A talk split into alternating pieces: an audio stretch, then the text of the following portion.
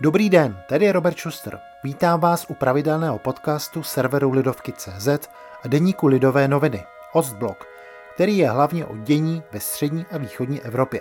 Dnes o velkých plánech amerického miliardáře Elona Muska vyrábět nedaleko Berlína elektromobily a baterie a co to pro celý východoněmecký region znamená. Příjemný poslech.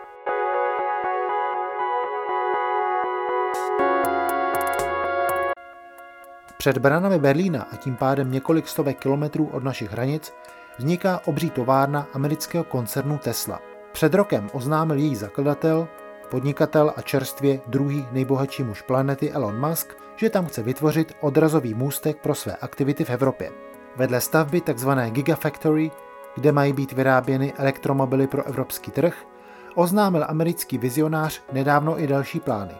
Chystá i úplně novou výrobnu baterií, podle smělých představ by měla ročně vyrobit články s celkovou kapacitou 100 GWh, takže by mohla být vůbec největší na světě.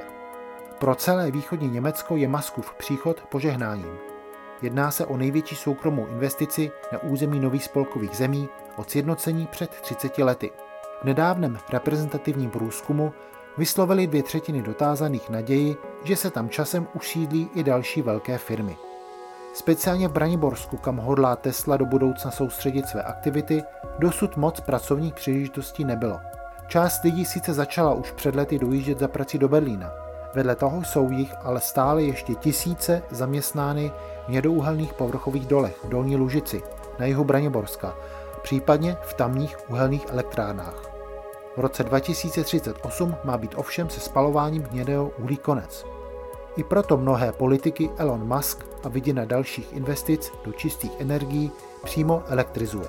Jejich počty jsou někdy příliš prosté, jako u matematické rovnice, kde by měla levá strana odpovídat pravé. Jejich úvaha je následující. Pokud je nyní v dolech a elektrárnách zaměstnáno zhruba 10 000 lidí a jenom nová továrna na elektromobily slibuje při plném provozu vytvořit až 12 000 míst, mělo by být po problémech. Otázkou je, zda ti, co dosud řídili chod turbín uhelných elektráren, mohou plynule přejít do výroby high-tech baterií. Nicméně rychlost, s jakou se v areálu budoucí továrny staví, je obrovská. Původní plány, že první elektromobily braněborské výroby by měly sjet zdenek již v příštím roce, stále ještě nikdo nespochybnil. S výstavbou se dokonce začalo dřív, než byla udělena všechna povolení. Na poměry Německa s jeho detailními úředními postupy to zavání až skoro anarchii. Nebýt velkého politického krytí, stavba by se možná vůbec nerozjela. Třeba by ji zhatili už loňské první protesty proti vykácení několika desítek hektarů borovicového lesa, jež musel giga investici ustoupit.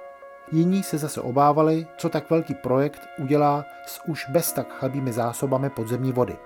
Zdá se ale, že v očekávání tisíců pracovních míst se podobné obavy rozplynuly jako jeden vat v bateriovém článku. A nakonec z toho budou něco mít i vzácné ještěrky, které byly spolu s několika mraveništi přemístěny z původního lesa o fous vedle. Ekologicky čistě.